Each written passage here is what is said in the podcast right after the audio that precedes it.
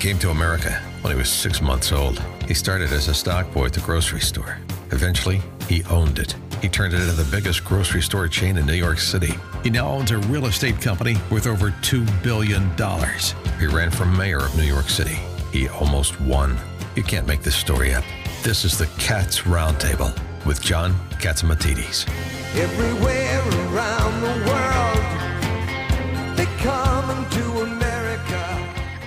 Good morning, New York. This is the Cats Roundtable. John Catsimatidis here Sunday morning. Well, we got a special Sunday show for you today. On our New York show, Governor David Paterson, Gary Krupp from the Pave the Way Foundation to talk about what's going on with religion between the Jewish community and the Catholic Church. We have Lisa Linowes to tell us about what's killing our whales on the East Coast here and what do we have to do about it to save our whales. And Dr. Sam Parnia, do you know you stay alive for another hour after they certify you you're dead? So let's listen and see what happens during that one hour and do you come back? And in our national show, we have the 42nd President of the United States, uh, Bill Clinton. Let's start off the show with Michael Stoler on a Real Estate Report. Good morning. This is Mike Stoler for the Stoler Real Estate Report on the Cats Roundtable. This morning I have a unique blend of an individual, a prominent real estate broker uh, who is the president of the tri state region for Colliers International, and also a principal at Williams Equity, owners of office buildings in New York and around the country. Michael Cohen, thanks for being here. Thank you very much for having me, Michael. So we, when you and I met recently, we spoke about the myths of the office market. Talk about the the myths of the office market. You had five different myths. okay, I'm not sure I remember all five, but I'll tell you, I, there certainly are a few myths circulating now, and I relish the opportunity to bust them.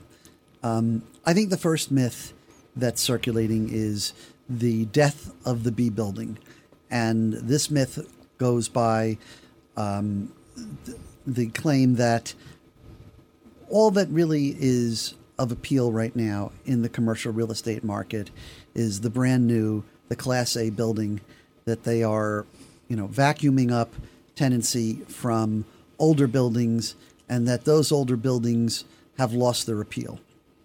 And it's simply not true. Uh, there is certainly no question that new buildings are attracting some tenants from older buildings, and there's a migration uh, that's been called the flight to quality, um, and that's that's a thing that's happening. But B buildings all over the city can thrive and are thriving, and they're attracting tenants who gravitate towards buildings that either have an, a, an older architectural cachet, are in are centrally located. Um, one of the hats I wear, Michael, is I'm the chairman of the Flatiron uh, Nomad Business Improvement District, and I consider that part of a town the poster child for the thriving B commercial building. It's a live, work, and play neighborhood. We have residents that include uh, Elon Musk um, in the midst of our um, of, of our concentration, and we have lots of B buildings. I was explaining to you earlier today that we just signed a, uh, a technology tenant startup at one of our B buildings on 23rd Street, home to Home Depot. They're taking almost 70,000 square feet.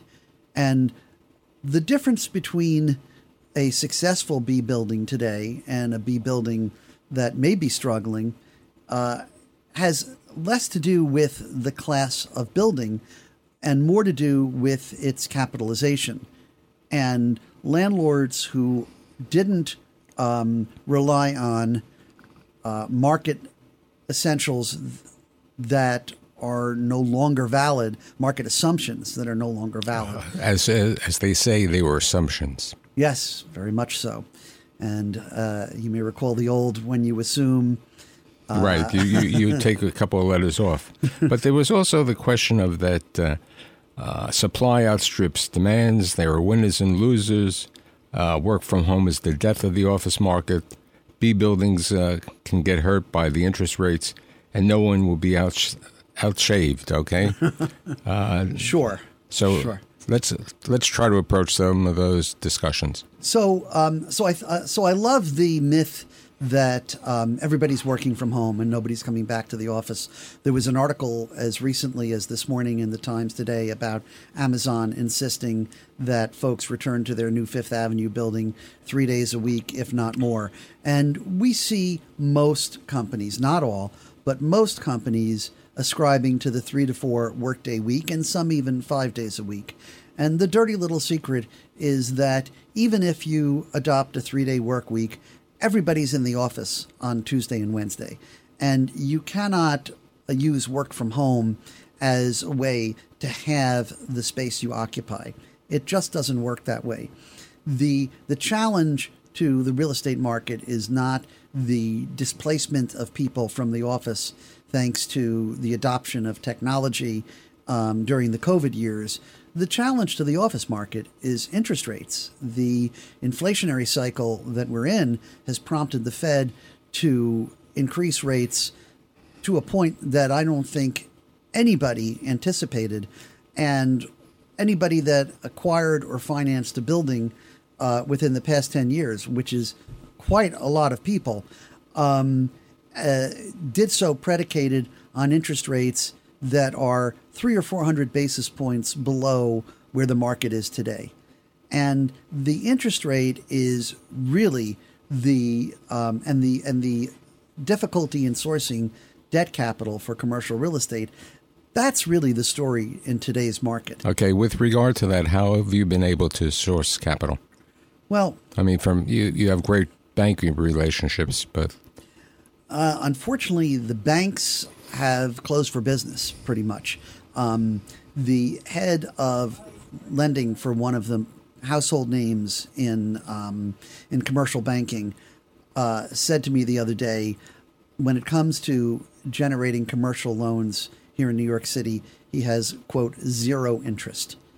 Um, and so there are new players entering the space, folks who were accustomed to um, putting out debt at high interest rates in more perilous or uh, risky circumstances now find themselves able to achieve the same rates of return, but as senior lenders on solid real estate. And they're enjoying that opportunity of moving up, taking a giant step forward in the capital stack without having to sacrifice their rate of return.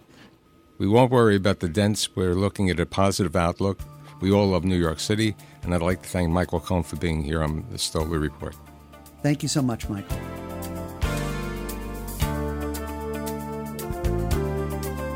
With us today is Governor David Paterson to give us his evaluation. What is happening? Governor Paterson, there's so many things happening. There's an election in five weeks, a lot of things happening in New York. Where do you want to start?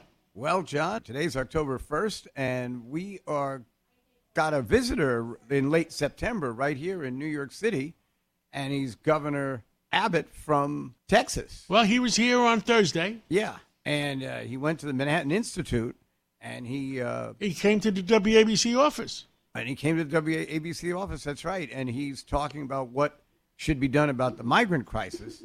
Now, when he sent the migrants the last time instead of himself, it was a it was a political stunt. It it was. So, you know, everyone who likes Governor Abbott, Abbott or his politics is going to like that. But none of this rhetoric is really contributing to any way that we're going to stop the migrant crisis. It's good to see that Mayor. There was one interesting thing, Governor, and I don't know if you heard us. Governor Abbott said he was sending all the migrants to Washington because his fight was with President Biden, not necessarily New York. But when the New York politicians, and I won't mention any names, started attacking him, he said, I'm sending him to New York too. well, That's a true story. He said Yeah. it to me out of his own mouth. Well, I think that the New York politicians, and I think it was the leaders of the city and the state, were offended that he sent the, the uh, migrants the first time, and they wanted to get their, you know, point of view across. And really, what what we really need is the two parties to come together and really try to negotiate how we're going to address the border. Now, this is eh, October of 2023. I want to go back to October of 1975 when Wait, wait, were we born that? well I was and you were but not too many other people listening probably were and in 1975 in October New York was suffering from a severe fiscal crisis and they asked Washington for help and President Ford they had a headline on the Daily News to Ford to New York dropped dead it's the I- I- Republican I, re- leaders I remember that Me- headline. Remember that? The Democratic leaders were furious that uh, the president would would uh, It was Gov- It was President Gerald Ford. Gerald Ford, yes, Gerald R. Ford, and what I'm saying now is that basically this is what the federal government has said to New York. Now they've only given us 147 million dollars. That's eight percent of what the state under Governor Hochul was able to do for us, and we just can't continue to have mounting numbers of people coming to the city and having no place for them to go. And I think that this is why uh, some of the elected officials are getting a little frustrated. Governor Hochul really stayed calm. She didn't call out the federal government the way uh, Mayor Adams did. She went to Washington, even though she didn't get to see the president. And then basically they pushed her. Well, into the- President Biden has refused to see Adams as well. uh, Mayor Adams, and he refused to see Governor Hochul. Yeah, and so and then he, he handed it over to somebody. And, and don't forget, that's one of the states that votes big Democratic and votes big big for Biden. a government relations person met with uh, Governor Hochul, but uh, Governor Hochul did was not critical. She stayed above the fray. She, she's looking very good at this point because she's called out what the problem is, has not wanted to get into a rhetorical fight with the White House. Mayor Adams is far more willing to do that, and I think the combination of what the mayor and the governor are doing, regardless of how they're feeling about each other, is really very good for the city, and it is putting pressure. And here's what I want to tell you, John: more and more Democrats who did not really agree with some things that I've said on this show over the past few months are now saying to me, "This crisis is getting out of hand," and I wouldn't be surprised in the very near future that you hear more and more Democrats start to speak out the same way Governor Hochul and Mayor Adams did. And there's a lot of Democrats, and you know, I have a lot of Democratic friends. 90% of them have common sense, but the 90% that have common sense are afraid of the 10% that common sense is not so common. Well, I'm not one of them, and I am more than willing to call out the individuals who promote these socialist policies. Have they ever read history to see that every time there's a socialist movement that takes over a country, it inevitably becomes tyranny and uh, and and becomes a dictatorship? And I don't know why they think it'd be any different here. And because of the that sort of emphasis in this conversation, we're not getting anywhere. And there's no way that we can continually pay. I believe we're up to 130,000 migrants right now. We have 20,000 migrant children in the, trying to go in the school system. And I don't mean to put any of them down because they're really searching for freedom. Some of them have come from Venezuela, some from Ecuador, the different places. And I just think that we can do better than what we're doing now. Uh, I look forward to it because I love our city, I love our state, I love our country, and all I want is that we don't turn into Venezuela. Yeah, well, I've always really liked our president through his career, but I don't know what the end game is, and unfortunately, I don't think he knows. Senator D'Amato, who was a common sense guy most of the time, is a friend of ours, and, and Senator D'Amato says Joe Biden uh, was at his wedding, best man at his wedding, and uh, he has changed a little bit. Yeah, I guess we, we all change uh, in some ways as we get older, but this has put a lot of other cities now starting to rebel the same way New York City has. San Francisco is a mess. Right. Chicago Philadelphia is a mess. Philadelphia is out of control. So I, I don't know what's going to happen, Governor. I'm really concerned. Uh, we have uh, 51 city council seats coming up in uh, November, a little over five weeks. And I'm saying to a real loud, I don't care if people vote Democratic. I don't care if they vote Republican. As long as the people they vote for, and we got to create a list for common sense. And the city council, John, is overwhelmingly Democratic. But the large number of the Democrats really would want to be accommodating to people coming from other countries. There was no law that said this was a sanctuary city. It was just something that people understood. But this number of people to come in this fashion, and also at times when we still have illnesses that are unchecked, you know, it's 30 days before the migrants have to be We need Ellis vaccinated Island. before they go to school. We need Ellis Island again. Well, Ro- Roosevelt Hotel, I guess, is the new Ellis Island. Well, you know, as long as they got enough doctors to check everybody, and as long as they have enough customs people to make sure uh, we're not getting terrorists and not getting uh, drug dealers. Well, Governor Paterson, thank you for coming on, and we pray for our city, our state, and our country. And uh, we, me and you, agree on 99.9% of things. And I pray for the whales that they're killing. Well, John, um, it's a new month, and hopefully it will be a better month than the few months we've had it just recently. Thank you so much, Governor. This is the Cats Roundtable. We'll be right back. Welcome back to the Cats Roundtable. With us today is Gary Krupp, and he is the uh, founder and uh, and day to day runs the organization of Pave the Way Foundation, who is uh, dedicated to uh, religious ideals and and helping get the truth out between the Jewish community and the Catholic community. Gary Krupp, uh, tell us about Pave the Way Foundation. Well, Pave the Way, John, as you well know, is one of our board members, is an organization that does not deal with theology. We deal with obstacles and problems between religions. We identify them through historic gestures, which sort of opens a pathway where we're now trusted and we can deal with uh, different uh, problems. And that's with all of the faiths, with uh, Catholics, Jews, uh, Muslims, with the Greek Orthodox Church, the, the Macedonian Orthodox Church, the Anglican Church, and so on. So we, we're pretty, pretty well rounded in that regard. But we deal with problems. We don't deal with theology or how you I pray. understand. And I understand you're having a big uh, conference uh, in Long Island in the month of Yes. October? Yes, October 16th is the 80th anniversary of the arrest of the Roman Jews by the Nazi raiders. This is a very, very significant day. And the problem is that because of uh, lack of media attention to this, the actual events of that day are not known by 99% of the people out there. And so Pave the Way Foundation is bringing the archivist for the Vatican Secretary of State, Dr. Johann Ickx, and the grandniece of Pope Pius XII, uh, Princess Georgia Pacelli, along with William Doino, who is a, a fantastic researcher here, and myself. I'll be moderating, and we're going to have a panel discussion at the Cure of Ars Roman Catholic Church at Merrick, Long Island. And everybody is welcome to come. It's going to be a wonderful event because we're encouraging people to come with all of their questions and doubts.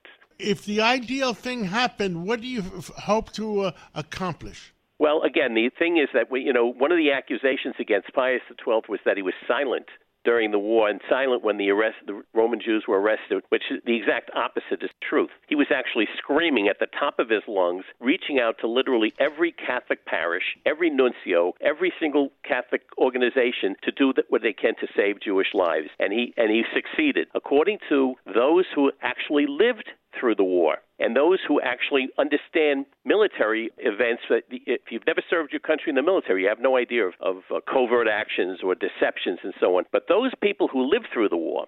100% of them claim that Pius XII was one of the greatest heroes, especially to the Jewish people, than anybody else. In fact, an Israeli historian, Pinchas Lapide, wrote the book Three Popes and the Jews, where he claimed that the Catholic Church, under the pontificate of Pius XII, saved 847,000 Jewish lives all over the world. And that today is 25% of the entire world's Jewish population. In addition, what we have done, what Pave the Way has done since 2006, was gather as much primary source documentation on our website, free to for anyone to see. And we've now got 76,000 pages of documents proving without question that he was, in fact, one of the greatest heroes. The event at, on October 16th is very clearly going to deal with the what happened that day, because all of a sudden, at 2 o'clock the day of October 16th, all of the arrests stopped. And the Jews who were living in Rome, and there were up to 11,000 at the time from different countries and from Rome, were almost instantly hidden. They were hidden in Catholic homes, in, in parishes, in different uh, nunciatures, and so on, all over Europe. And it was extraordinary. And that's why I say, when they say his silence, we're going to explain exactly what happened according to primary documents of what why he couldn't speak out publicly when they arrested the 1,259 Jews.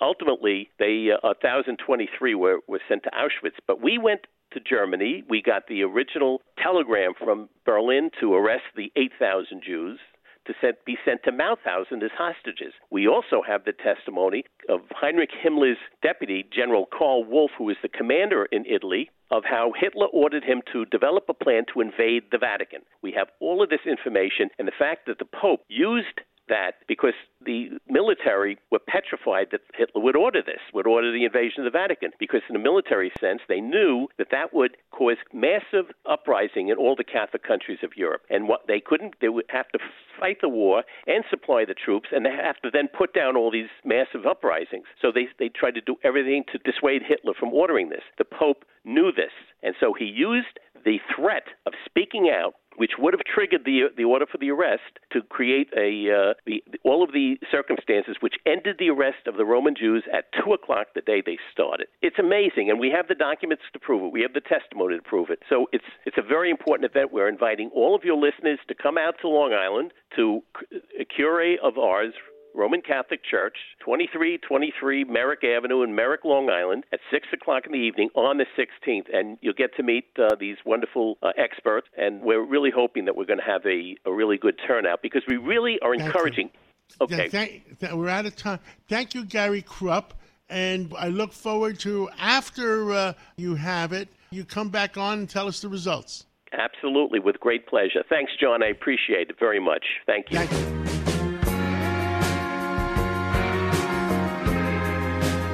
What's killing our whales? I've been concerned about it for at least a year. We're all in the last 12 months on the uh, uh, New Jersey coast, uh, Long Island coast, 71 dead whales. And some organizations tell me that there are not that many whales left. With us today uh, is Lisa Linowes, and she's with the Wind Action Group, and she is co founder of Save Right Whales. Lisa, uh, welcome to uh, the Cats and Cosby Show. Tell me, t- tell me about yourself. Tell me about what's going on. Thanks so much for having me. Well, the the issue with the whales is a big deal. Um, I, have been involved in looking at large scale uh, wind energy and impacts of those large turbines for nearly 20 years at this point. But over the last year, I've been really involved with the offshore wind development and watching what's happening there. And this spike in whale deaths that have occurred really beginning in December, and and you know almost weekly we're having dead whales. Uh, I'm myself and others started to investigate what is going on, and what we found is very surprising.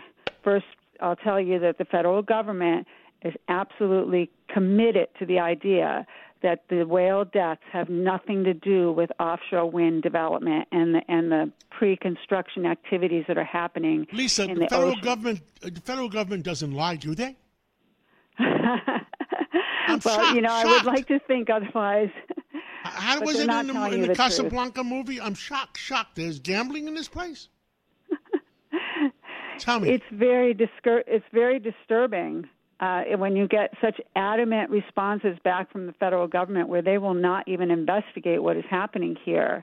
When the obvious large change in the environment right now for these whales happens to be offshore wind development on a scale that where we're seeing the industrialization of our ocean that we have never seen before, and it's happening right now. Now, somebody it- told me last week uh, when uh, another group that was looking into it that uh, there's only 370 of these whales left. Is, that, is it possible it's that that low? Yeah, actually, for the for the North Atlantic right whale, there are less than 350 whales on the planet today, and so and fewer than 100 female reproduc, reproduc, reproducing females right now.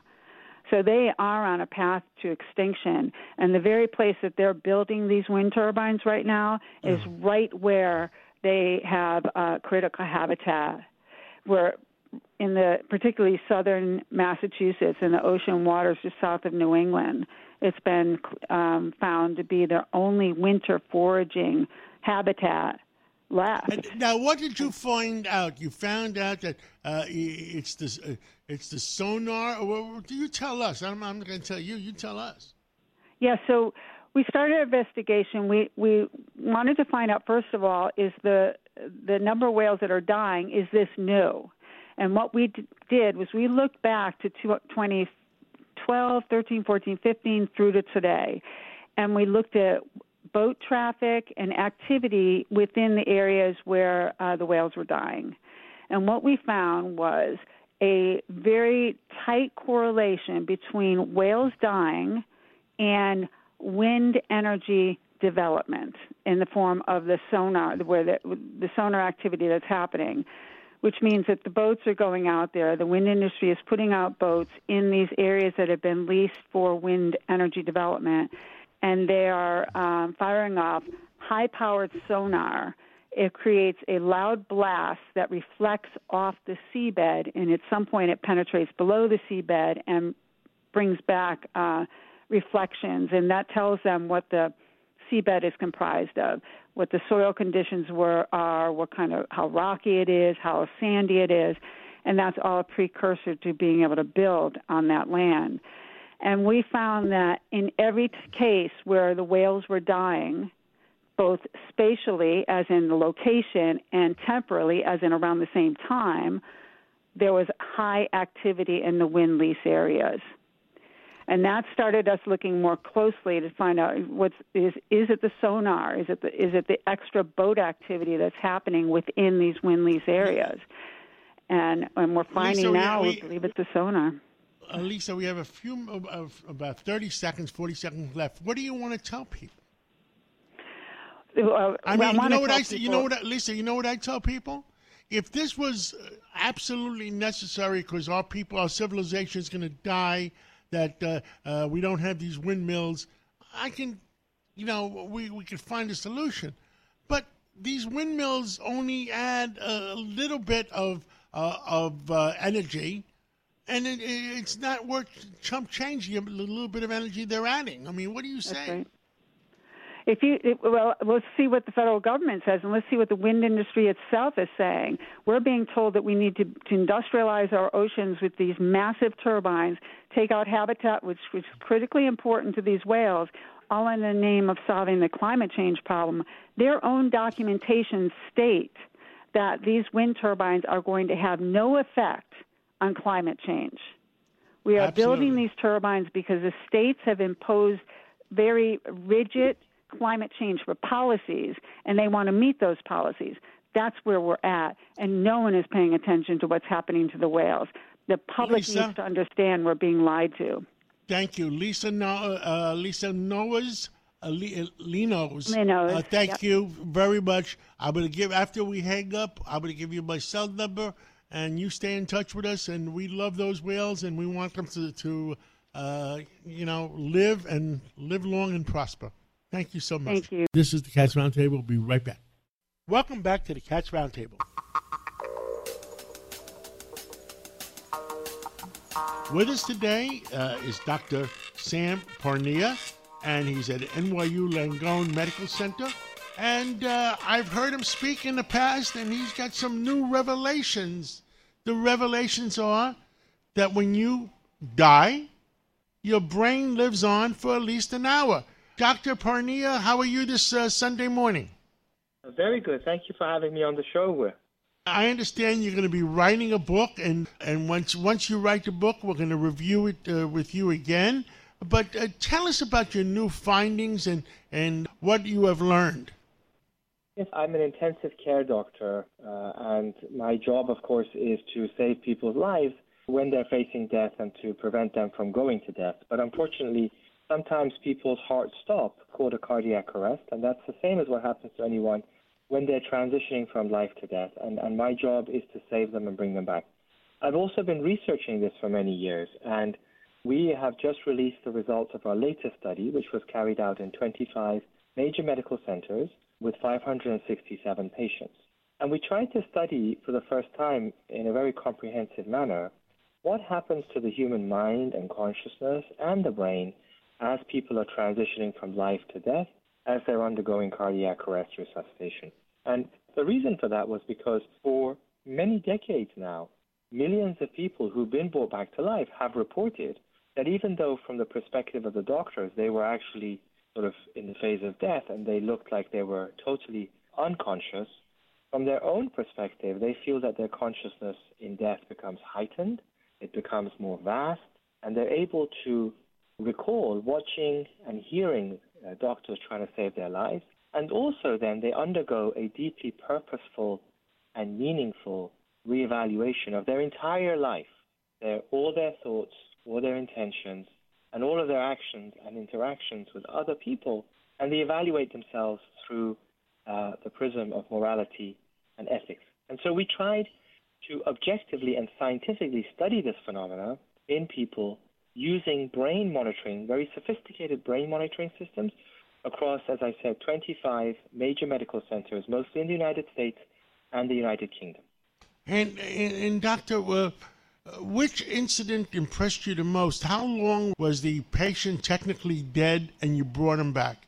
One of the key discoveries that we found with this project, uh, which was very important, was that although for years some scientists, again, not understanding why people are having these heightened lucid conscious experiences with death, had assumed that they were probably some sort of imagination, some sort of a trick of a dying brain, essentially thinking that they weren't real.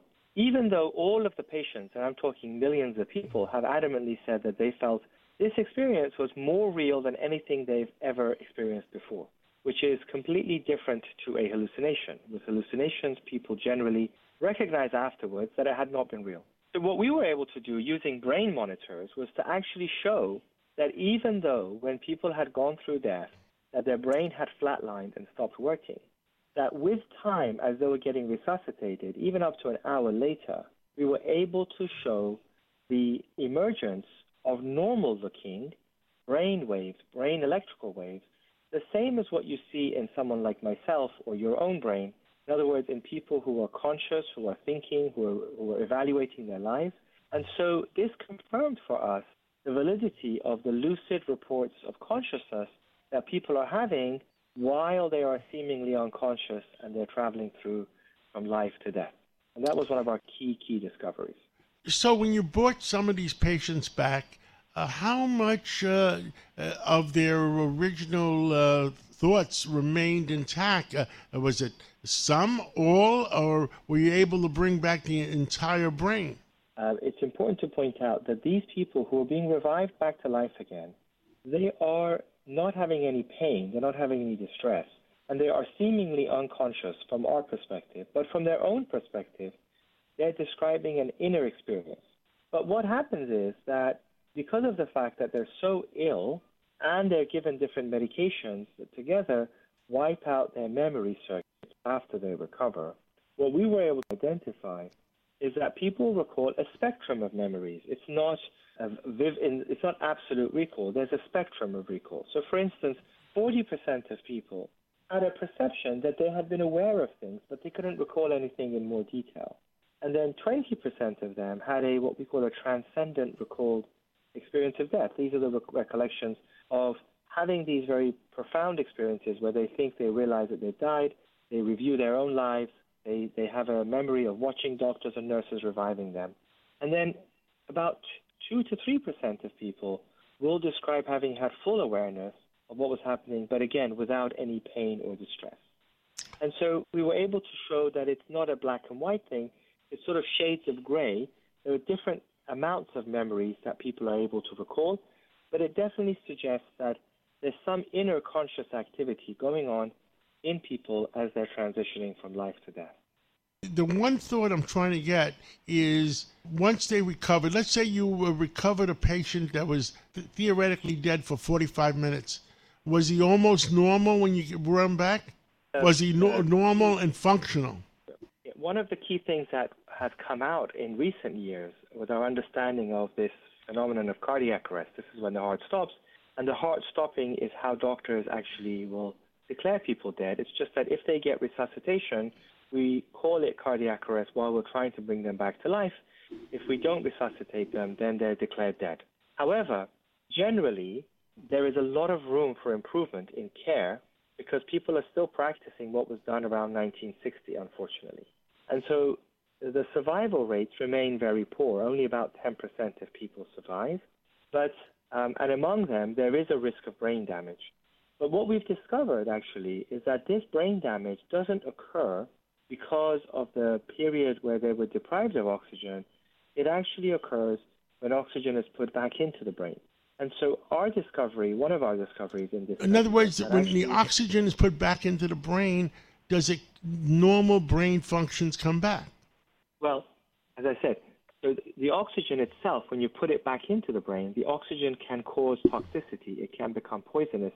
And in those people, if they're not treated properly, they may not get their full brain function back. But Is there a point, doctor? do- Is there a point, doctor, when you have somebody on the on the on the uh, bed and they've died, that you give up on trying to resuscitate them? Unfortunately, a lot of doctors give up. This is what I was trying to explain. Because traditionally, doctors have been taught that the brain becomes damaged after about five to ten minutes of oxygen deprivation. But what we have demonstrated in our study, and other people have demonstrated the same thing, is that actually the brain is quite resilient to the effects of oxygen deprivation, even up to an hour of time. This is John Katz from Catsimatidis. If you want to hear the full interview, go to WABCRadio.com. This is the Cats Roundtable. We'll be right back. Welcome back to the Cats Roundtable. With us today is Mario Kanomu, a banker in the big banks of uh, Europe and in the United States. And uh, he gives us an update of what the heck is going on in in Europe. And Mario, you're you're there now for a couple of weeks. Uh, tell me what you have found.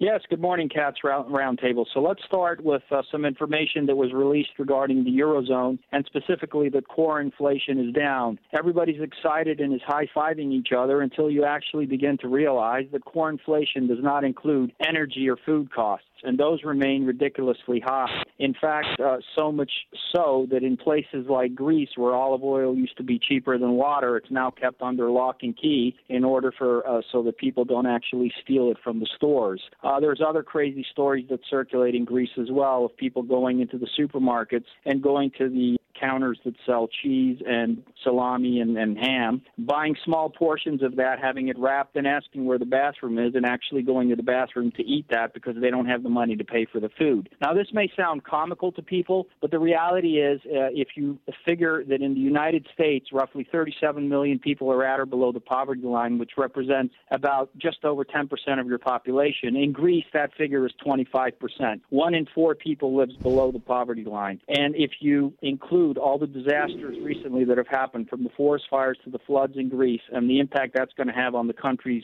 GDP, the situation is actually very, very alarming. In fact, I'd like to roll over to Germany, and I'd like to put some uh, information out there.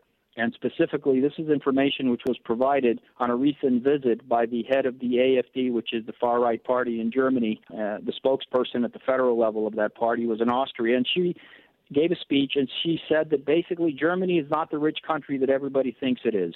48% of the German uh, population earns less than 30,000 a year, 30,000 euros, which is just over $35,000. Well, Germany Germany has made a lot of mistakes. It's made mistakes on the amount of migrants that are coming into uh, Germany. It's made mistakes in their energy policy, and uh, it's going to hurt them big time.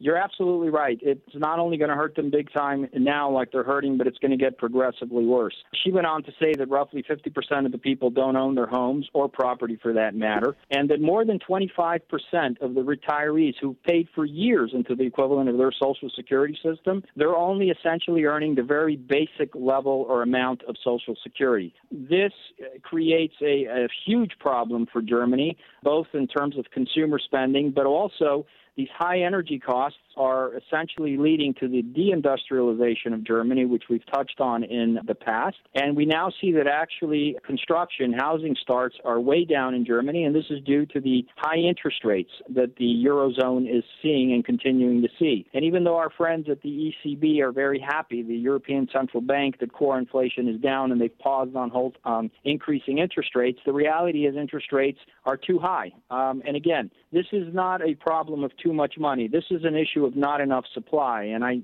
said this before, and I have to say it again. You folks in America need to decide what you're going to do, but unless you open up the spigots and you start pulling out more oil and gas out of the ground and shipping more down from Alaska and selling it to the European Union, there is going to be very, very big problems in the European Union in Um, the coming years. Mario, uh, I've said that when Chairman Powell did not raise interest rates this time around and said that things are getting better, everybody laughed because he's looking in the rearview mirror.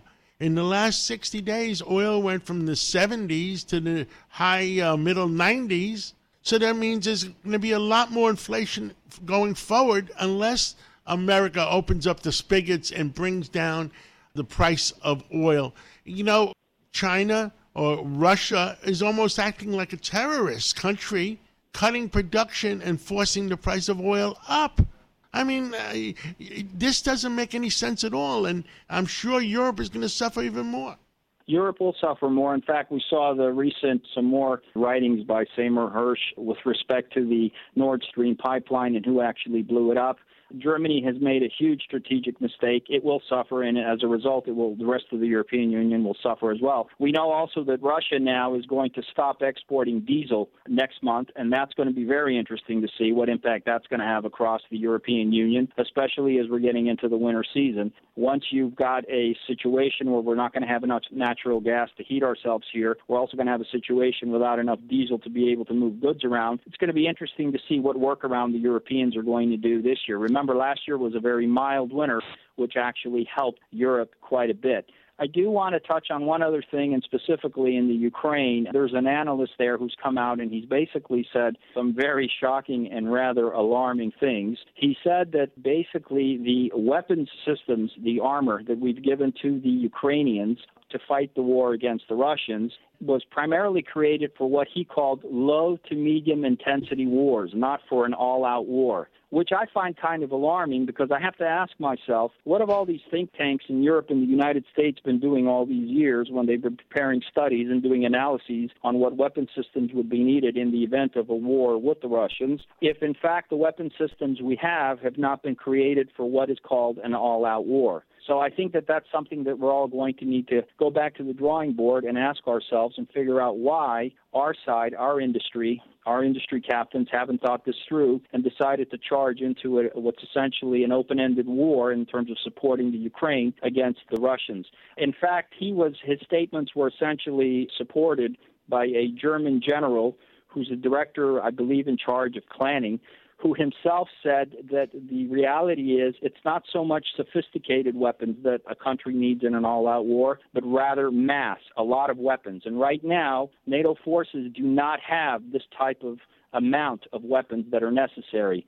And once again, I think you know what happened was in terms of us charging out and supporting the Ukraine without sitting down and thinking through what our stockpiles really were and were and what this war was going to lead to. All we've essentially done is we've allowed the Russians now to get closer to the Chinese. Both of them are developing their military at, at paces that NATO cannot match, and that does not bode well for the future for the West. Well, thank you very much, uh, Mario. And I have concerns about the United States. I have concerns about Europe.